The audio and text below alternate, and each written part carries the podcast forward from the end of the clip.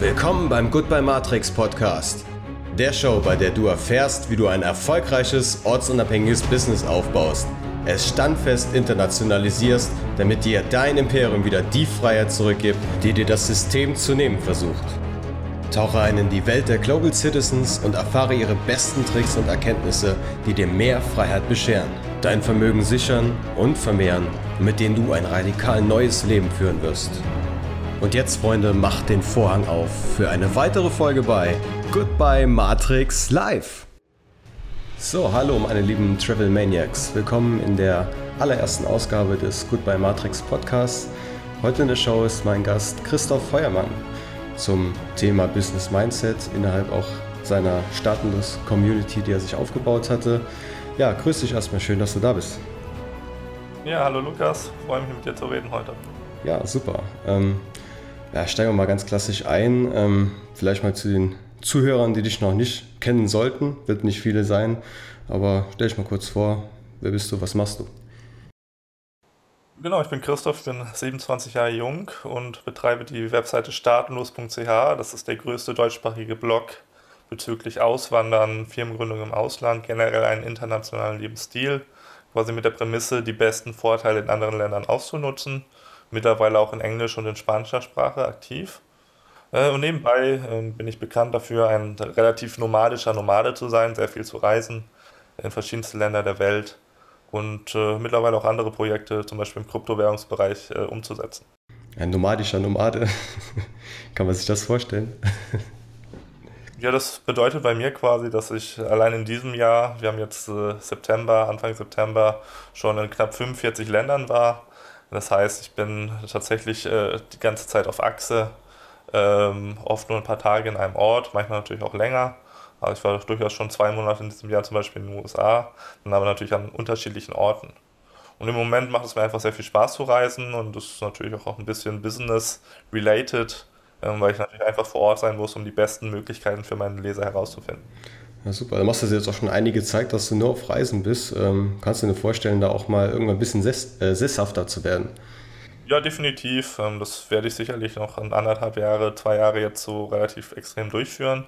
Ich habe mir selbst zum Ziel gesetzt, alle Länder der Welt zu besuchen. Das sind 206 in meiner Erzählung, bis ich 35 bin. Ähm, aber ich werde jetzt trotzdem wahrscheinlich, ähm, ich mache jetzt Anfang nächsten Jahres noch eine große Weltreise und werde danach wahrscheinlich schon anfangen, ein bisschen ruhiger zu machen. Ja, wunderbar. Ähm ja, dann kommen wir vielleicht mal so mehr auf deine aktuellen Projekte zu sprechen, die dich auch umtreiben. Ähm, Thema äh, NGOs zum Beispiel oder was, äh, wie du dich quasi immer weiter auch entwickelst ne, zu deinem Stammblog, wie das alles anfing und jetzt quasi immer weiter dich da auch äh, ausbaust. Ja, genau. Also ich habe ja ähm, meine Webseite startlos.ch, die sich hier mit den genannten Themen beschäftigt ähm, die ich aber natürlich auch, auch sag ich mal, auf andere Sachverhalte anwende. Ich habe zum Beispiel eine eigene NGO, Entwicklungshilfeorganisation gegründet in Aserbaidschan, die einfach vor Ort auch, sag ich mal, jungen Unternehmern einerseits für das Unternehmertum begeistert und andererseits auch einfach ähm, ihnen die Möglichkeiten geben soll, rechtssichere Strukturen, vernünftige Bankkonten, äh, günstige Kredite und so weiter zu bekommen, um sich vor Ort dort etwas aufzubauen.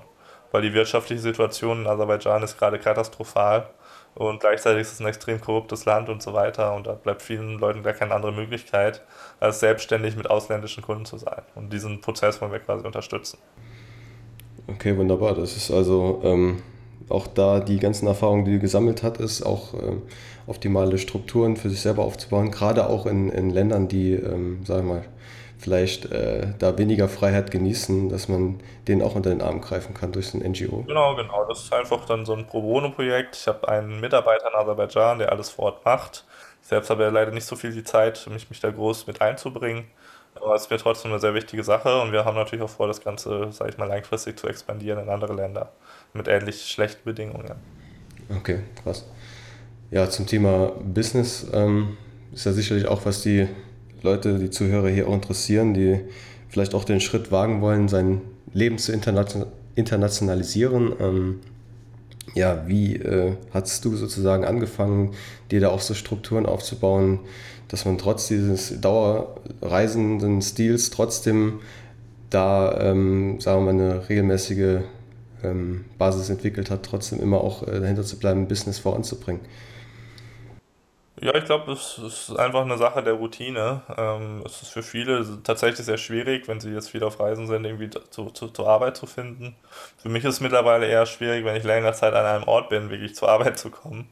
Ähm, ich bin einfach zu sehr daran gewöhnt, dann eben auch, sag ich mal, die Zeit zu nutzen, die ich am, am Flughafen warte oder die ich, die ich im Bus oder im Flieger verbringe, die auch tatsächlich produktiv zu nutzen. Wenn ich jetzt irgendwie, wenn ich fest an einem Ort bin, dann habe ich viele Leute, die sich mit mir treffen wollen. Ähm, wo ich, wo ich einfach vor Ort dann äh, auch vielleicht arbeite, vielleicht Beratung mache oder sowas, aber einfach nicht mehr so zu den äh, Sachen komme, meine Webseite voranzubringen, neue Artikel zu schreiben, äh, neue Kurse zu veröffentlichen. Ähm, das bleibt dann doch sehr auf der Strecke und das kann ich eigentlich deutlich besser machen, wenn ich, wenn ich äh, auf Reisen bin. Wie hast du da genauso die Strukturen aufgebaut oder dass du da auch wirklich da produktiv bist? Ähm, oder ist es einfach dir schon so angelegt, dass du da quasi noch nie so Probleme hattest quasi? Das, das geht natürlich nicht immer, ähm, aber es, sag ich mal, wenn die, wenn die Außenbedingungen passen, man halbwegs ausgeschlafen ist, gesättigt ist und die alle möglichen anderen Bedürfnisse erfüllt sind, ähm, dann kann ich doch, sag ich mal, aus fast jeder Situation sehr gut herausarbeiten. Ähm, in der Regel ähm, tue ich meine Beratungsgespräche zum Beispiel immer relativ früh morgens. Eigentlich bin ich, bin ich ein ziemlicher Langschläfer, ähm, sage aber ganz bewusst, ja, Beratung mache ich jetzt irgendwie schon um 8 Uhr, damit ich aufstehen muss. Und dann habe ich ja auch einen ganzen Tag äh, für andere Dinge Zeit. Also wenn ich am Reisen bin, vielleicht ein Beratungsgespräch am Morgen, dann ein bisschen, bisschen umherreisen, irgendwas machen und am frühen Abend ähm, mache ich dann weiter Beratungsgespräche und kümmere mich um den Rest. Und abends kann ich dann quasi wieder, ähm, sage ich mal, das Nachtleben genießen, ja. Ja, cool. Hast du dann irgendwelche Hacks, um da auch einfach im Alltag produktiver zu sein? Ja, was heißt Hacks? Aber ich habe einige, sage ich mal, ähm, Sachen, die ich schon seit Ewigkeiten mache, die für viele Leute auch sehr befremdlich klingen, ähm, die für mich aber einfach sehr viel Sinn machen. Ähm, dass ich halt, äh, sage ich mal, morgens und auch abends immer ein bisschen meditiere, ähm, was mir einfach noch viel Kraft, äh, sage ich mal, gibt für den Tag. Ähm, dass ich zum Beispiel nie frühstücke. Das heißt, ich, ich mache so eine Art Intermittent Fasting Diät, dass ich halt nur in einem Zeitfenster von sechs Stunden esse. Ähm, da habe ich aber jetzt, sage ich mal, keine bestimmten Präferenzen. Ähm, esse quasi alles, bin jetzt kein Veganer oder so oder auch ähm, ich neige so ein bisschen in die Richtung äh, Low Carb Diät, versuche möglichst auf Zucker und äh, Kohlenhydrate, Getreide und so zu verzichten, halte mich aber nicht sonderlich streng dran. Ähm, aber trotzdem ist es, denke ich, ähm, gerade die Ernährung spielt eine wesentliche Rolle ähm, bei dem, bei deiner Produktivität, weil es einfach extrem auf dein Energielevel einwirkt. Und ich sage mal, ich habe den großen Vorteil bei mir, dass ich, dass ich sehr schnell lesen kann. Das war bei mir schon irgendwie mit sechs Jahren so, da habe ich schon die Bibel gelesen. Und das ist halt einfach in einem Bereich, wo ich aktiv bin, ein riesiger Vorteil, dass ich halt sehr hohe Informationsmengen relativ schnell verarbeiten kann. Und dementsprechend, äh, selbst wenn man mal nicht tippen kann, weil man jetzt irgendwie zu eng im Flugzeug oder so sitzt, kann man natürlich einfach die Zeit nutzen, äh, dann, sage ich mal, sich weiterzubilden, ähm, ein neues Steuerbuch durchzulesen oder auch andere Sachen, Sachen, sage ich mal, mental zu verarbeiten. Und dann das halte ich ganz wichtig im Business-Mindset. Äh, man sollte sich wirklich Zeit nehmen, auch alles äh, zu durchdenken. Das heißt, ich sage oft so ein bisschen scherzhaft, die Hälfte meiner Arbeit besteht aus Nachdenken äh, dass ich irgendwie durch, durch Städte spazieren gehe, dass ich mir tatsächlich auch Städte anschaue, Sightseeing mache und mir dabei aber einfach Gedanken über die Weiterentwicklung meines Business mache, dass ich gewisse Artikel schon im Gedanken vorformuliere. Diese ganzen Geschichten sind, glaube ich, meiner Meinung auch, auch sehr wichtig. Das heißt, gehört zu einem erfolgreichen Business nicht nur Fleiß dazu und Disziplin, sondern auch viel Muße, um sich wirklich äh, über die wichtigen Fragen Gedanken zu machen, in meinen Augen. Ja, nochmal kurz anknüpfen an dem Thema schnelles Lesen. Ähm, was mit den Leuten, die nicht so damit gesegnet sind, sage ich mal, die da auch erstmal. Ja, ich meine, jeder ist ja mit anderen Fähigkeiten gesegnet. Äh, ich bin mit vielen Fähigkeiten nicht gesegnet. Äh, wenn du mir jetzt irgendwie, irgendwie handwerkliches oder sowas oder, oder was auch immer nahe bringst, ähm, bin ich sofort verloren. Ähm, da muss man sich natürlich auch, auch, auch sag ich mal, auf seine, seine Stärken äh, fokussieren. Ich bin generell nicht ein Freund davon, irgendwie seine Schwächen auszugleichen. Man kann ruhig Schwächen haben, man kann viele Schwächen haben. Äh, man ist eigentlich nur in seinen Stärken äh, den meisten anderen überlegen und da sollte man sich voll darauf konzentrieren. Äh, und dann ist man meist tatsächlich auch besser als 99 Prozent der, der Bevölkerung und äh, kann auf seinen Stärken aufbauend ähm, dann anderen Mehrwert bieten. Ich glaube, das ist das, worauf sich die, die meisten Leute, die Unternehmer werden wollen, die selbstständig werden wollen, ähm, sich auch tatsächlich äh, die, die meisten Gedanken machen sollten. Was sind ihre Stärken und wie können sie das nutzen, um anderen Leuten Mehrwert zu bieten. Wie war da deine Findungsphase dazu, die Stärken und Schwächen zu finden, dann schlussendlich auch äh, zu dem Thema jetzt zu kommen mit startenlos.ch? Ja, bei mir war das natürlich ähm, ein, ein, großer Prozess. Das heißt, ich bin zum Beispiel, zum Beispiel niemals, niemals alleine gereist, bis ich 20 war. Ähm, es ist erst gekommen, nachdem ich ein Jahr in Neuseeland verbracht habe, nach dem Abitur. Ähm, und dann habe ich aber allerdings erstmal Staatswissenschaften studiert. Also das ist ja immer so ein bisschen der, der Witz des Tages, dass ich jetzt als staatenloser Staatswissenschaften studiert habe. Das Studium hat mir eben viel gezeigt, was ich möchte und was ich nicht möchte. Das ist mir tatsächlich so, so Theorie und auch, auch große Datenmengen und auch sogar dieses Bürokratische, die ganzen Prozeduren, worauf eigentlich gar keiner Bock hat und wo ich deshalb natürlich auch den Vorteil habe in meinem Business, dass mir das durchaus Spaß bereitet, aber andererseits, dass ich jetzt nicht irgendwie so einem verstaubten Finanzamt sitzen möchte, um andere Leute auszurauchen, ja. Und dementsprechend ähm, habe ich das noch studiert, ähm, aber natürlich auch mit dem Hintergrund, dass ich quasi das nicht wegen dem Zertifikat gemacht habe, sondern einfach ähm, mir möglichst viel Zeit genommen habe, mich, mich, mich daneben weiterzubilden und das Studentenleben zu genießen und für die Uni quasi nichts gemacht habe, außer das aller, aller Notwendigste. Konntest du auch deinem Studium dann später noch äh, was rausziehen äh, zum Thema Steueroptimierung oder war das dann so gar nicht? Konnte ich relativ viel rausziehen aus dem Studium. Also für, für das, was ich jetzt mache, hat mir das eigentlich fast gar nichts gebracht. Aber ich hatte natürlich trotzdem, sag ich mal, sehr viel Zeit und auch Möglichkeiten und vor allem Kontakte. Ähm, und das ist eben wichtig, dass ich halt in dieser, dieser Zeit dann oft auf irgendwelche Konferenzen gefahren bin, Leute kennengelernt habe und über diese Leute dann andere Leute kennengelernt habe, die schon sowas machen in meine Richtung. Ich meine, das ist ja nichts Neues, das gibt es gerade im amerikanischen Raum schon seit Jahrzehnten, dieses Perpetual Traveling, diese Steueroptimierung und so weiter. Da habe ich dann einige Leute kennengelernt, äh, die ich ganz inspirierend fand und so ein bisschen, sage ich mal, mich dann schon während meines Studiums mit den ganzen Themen beschäftigt und dann nach und nach, ich wollte eigentlich immer erst Professor werden, dann wollte ich irgendwie in einem Think Tank arbeiten, jetzt habe ich meinen eigenen und ähm, dann ging es bei mir eher so Richtung Selbstständigkeit. Da habe ich mich einfach stark darauf fokussiert, sehr viel darüber gelesen. Und äh, nach ein paar Monaten bis Jahren, also es hat fast zwei Jahre gedauert, äh, war ich dann auch endlich so weit, dass ich äh, angefangen habe. Ja. ja, was mich noch interessieren würde, kamst du dann zuerst zu dem Thema, ähm, sagen wir mal, Libertarians, also ähm, zum Beispiel österreichische Schule, oder war zuerst das Thema Perpetual Traveling bei dir aufgeploppt? So? Ja, tatsächlich, das ist eine gute Frage. Ich ähm, habe, sag ich mal, in dieser libertären Szene, österreichische Schule und so weiter, habe ich im ersten Unisemester Kontakt bekommen. Das heißt, eigentlich äh, wäre ich jetzt wahrscheinlich auch ein Finanzbeamter geworden. Ähm, bloß äh, hatte ich das Glück oder das Pech im ersten Semester in einem Seminar äh, den Friedrich August von Hayek, das ist ein, Wirtschaftsphilosoph, lesen zu müssen. Das wurde mir zwangs zugewiesen von meinem marxistischen Professor. Ähm, und ich fand die Ideen irgendwie ganz cool, habe ich noch nie von gehört. Habe dann in den Semesterferien gleich noch deutlich krassere Bücher, so Ayn Rand, Hans-Hermann Hoppe und so weiter gelesen. Und habe mich dann relativ schnell radikalisiert und, ähm, sag ich mal, auch in Deutschland sehr viel in verschiedenen Initiativen gemacht. Und erst da bin ich eben darauf gestoßen, dass es eben dieses Perpetual Traveling gibt. Habe mich dann eben auch stark damit beschäftigt. Und als, einfach als Weg gesehen, tatsächlich selbst frei werden zu können im Hier und Jetzt, statt äh, hunderte Jahre erfolglos äh, liberale Parteien zu wählen, die eh gar nichts ändern würden, ja. Also jetzt die kommende Bundestagswahl ist, spielt keine Rolle für dich mehr. Ja, genau, das ist natürlich alles, sag ich mal, ähm, hat wenig zu bedeuten. Das, das Spiel geht weiter, egal wer an der Macht ist. Ja. Mhm. Das ist halt einfach die Demokratie. Ja.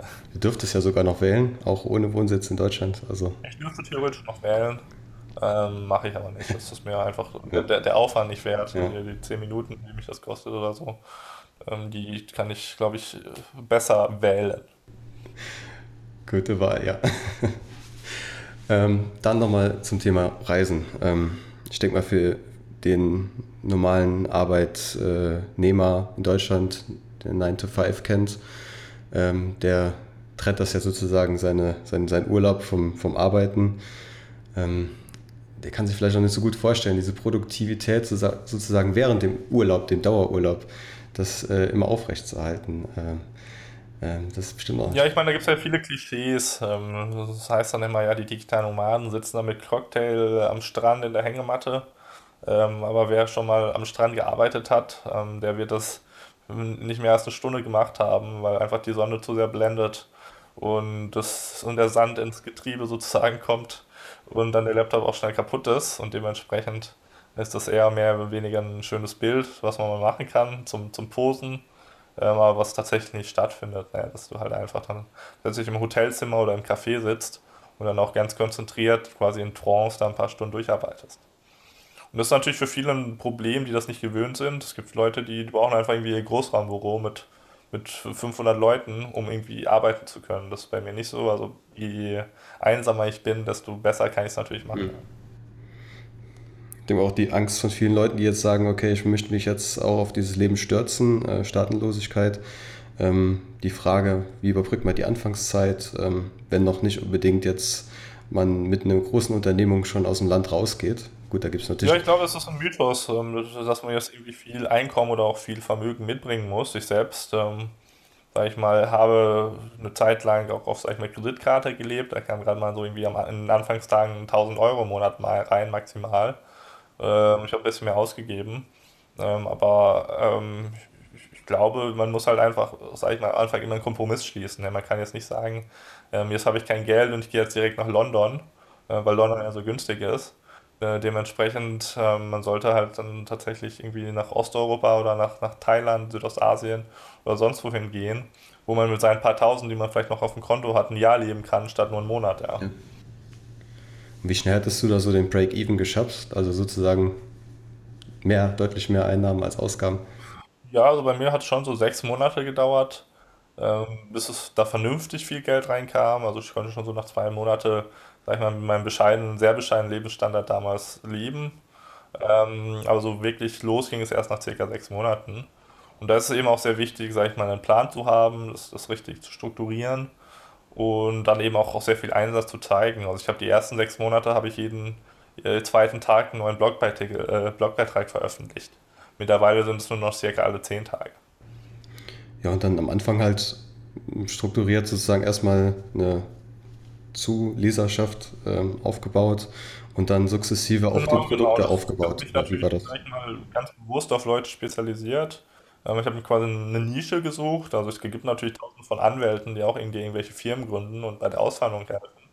Aber ich habe halt eben gesagt, ähm, ich bin jetzt nicht so der typische Steuerberater, eigentlich bin ich ja gar kein Steuerberater, aber ähm, ich kenne mich halt in allen Ländern der Welt aus, zu, zu was weiß ich, 90 Prozent und die anderen 10 Prozent machen meine lokalen Anwälte während sich halt der typische Steuerberater zu 99% in Deutschland auskennt, aber fast keine Ahnung von grenzüberschreitenden Sachverhalten hat und genau darauf kommt das aber ja eben an.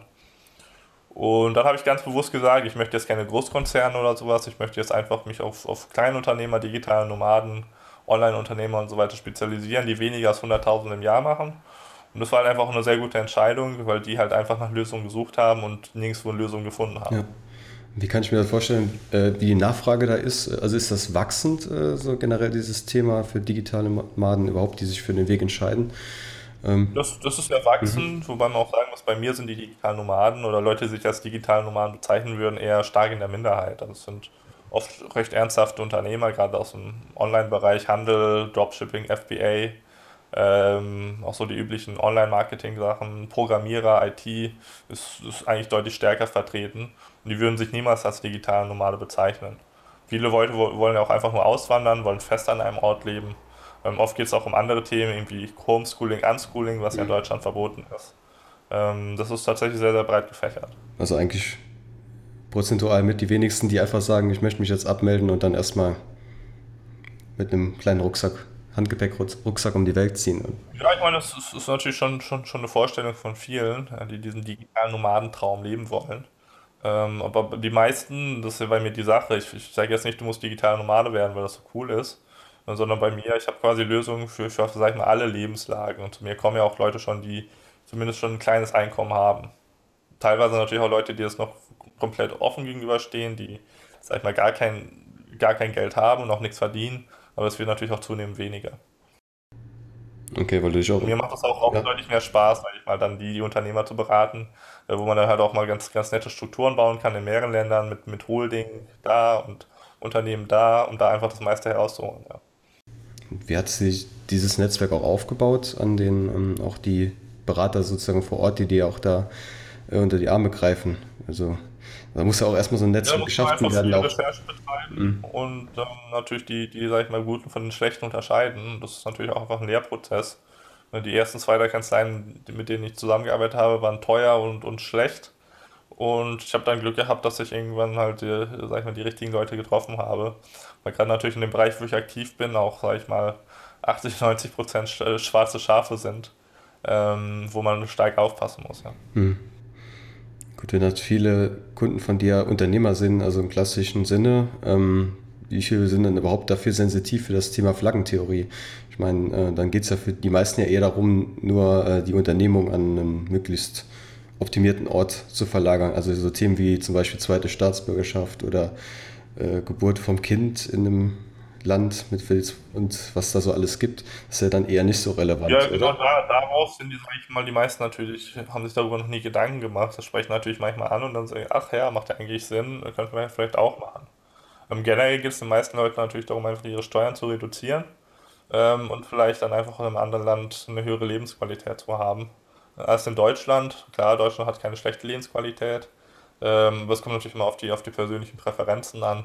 Also ich möchte jetzt nicht dauerhaft in einem Land leben, wo die meisten Leute einfach komisch denken, äh, das Wetter die ganze Zeit scheiße ist und ähm, das macht halt für mich einen großen Teil der Lebensqualität aus. Und nicht so die ganzen infrastrukturellen Sachen oder so, ja. Okay. ähm, ja, dann geht es weiter zum Thema Kryptowährung. Ich denke mal, das ist ja auch, ähm, also generell beschäftigt sich ja auch viel mit, mit äh, Offshore-Banking, ähm, generell, wie, wo man überall Konten öffnen kann, sinnvoll streuen kann. Ähm, wie geht das mittlerweile auch zum Portfolio-Mix? Äh, ist das für dich und vor allen Dingen auch für deine Kunden zunehmend interessanter, Bitcoin und Co.? Ja, ich habe mich, sag ich mal, mit Kryptowährungen schon seit fünf Jahren beschäftigt.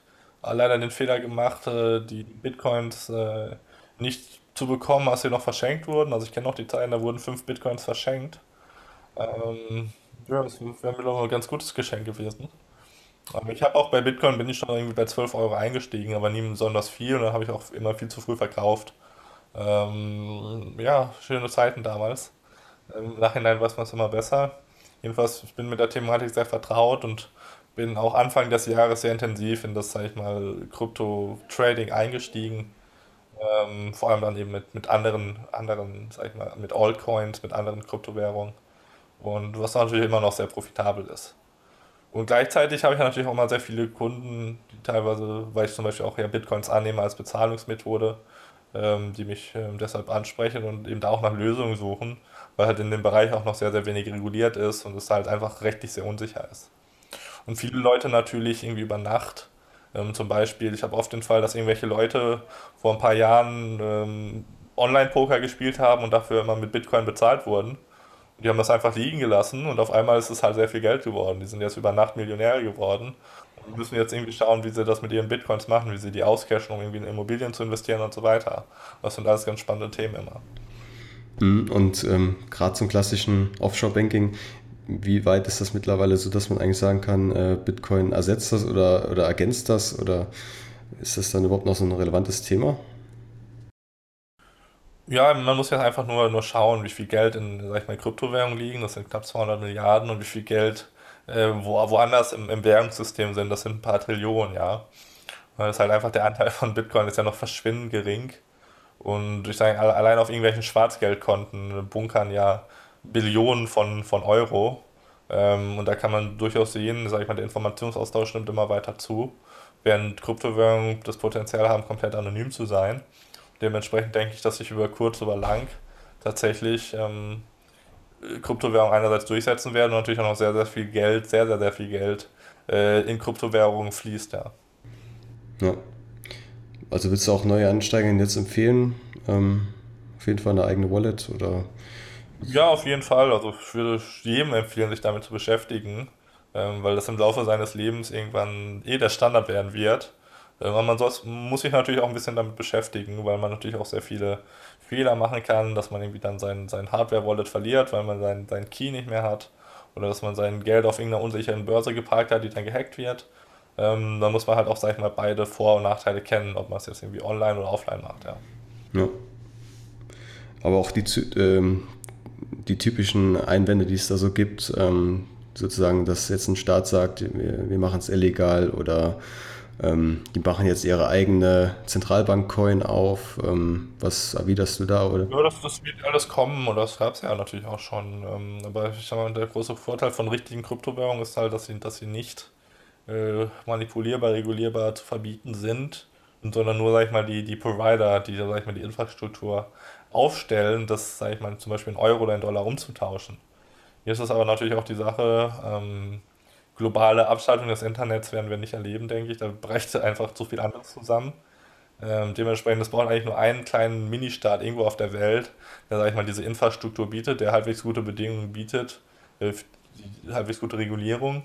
Und solange jemand, so, so einer besteht, und das sieht man ja heute auch schon, diese ganzen tausend Steueroasen, die es gibt, wird es natürlich auch irgendeine Bitcoin-Oase geben, die einfach äh, die 200 Milliarden Marktkapitalisierung, die wir im Moment haben, ein bisschen was vom Kuchen abhaben möchte. Ja. Ah, genau, da ist kurz angesprochen ähm, mit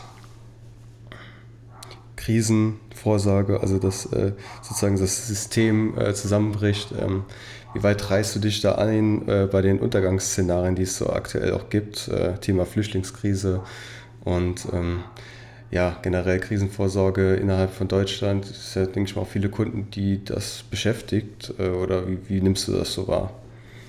Ja, natürlich. Also es gibt viele, ähm, die natürlich nicht nur, nicht nur, auch meistens, aber natürlich nicht nur wegen, wegen Steuern das Land verlassen wollen. Hier gibt es natürlich auch viele andere Sachen, dass irgendwie vielleicht bald der große Crash kommt. Ähm, oder dass Deutschland überrannt wird von den muslimischen Horden oder was auch immer. Ähm, aber das ist, das, sag ich mal, meist nicht so der hauptsächliche Faktor.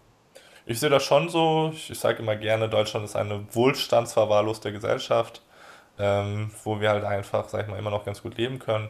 Ähm, aber, sag ich mal, auch nicht wirklich absehen, dass, dass sich halt alles einfach wirtschaftlich, demografisch vor allem, ähm, auch politisch eher, eher verschlechtert, aber eher so graduell. Ob es so einen großen Crash gibt, ähm, weiß ich nicht.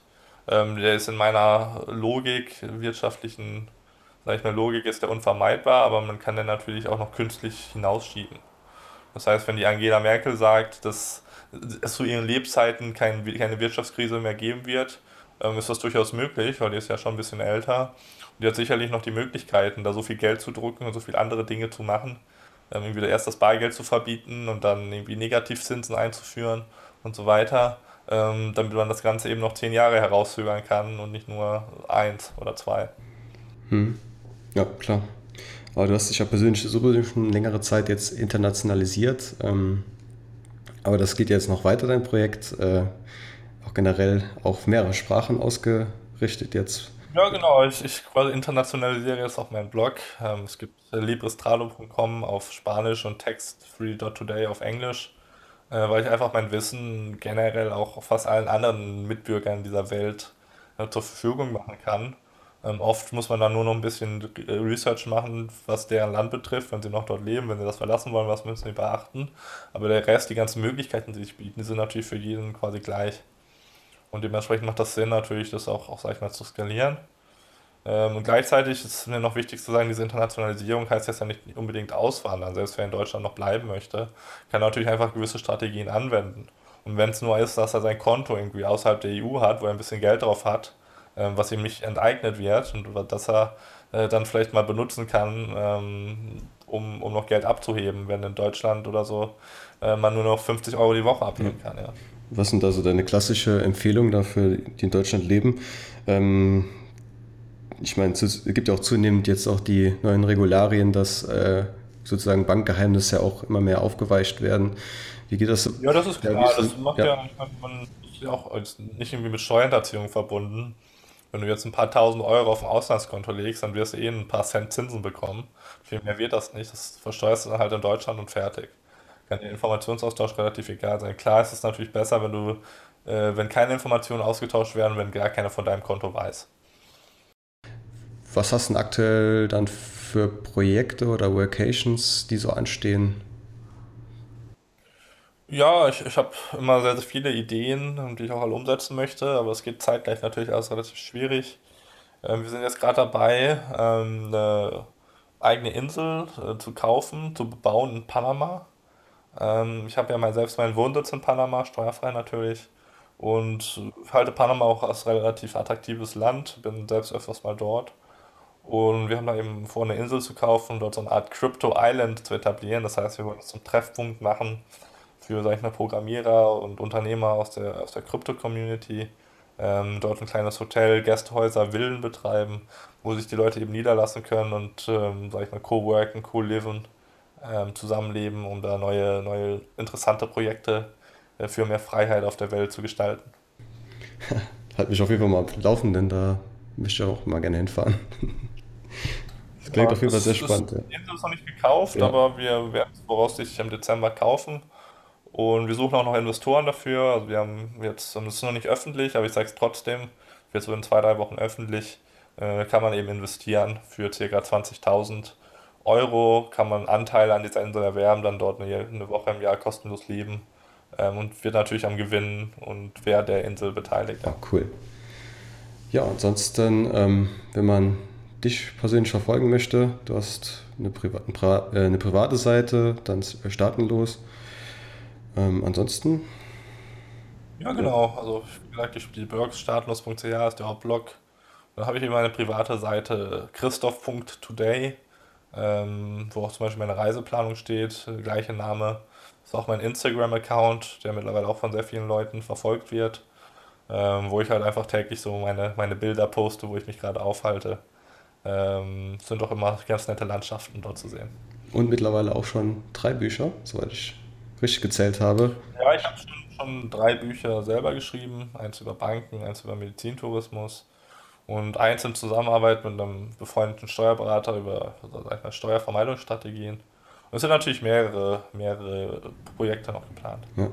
Und die wären? Oder ist noch nicht, noch nicht spruchreif, welche Richtung das geht?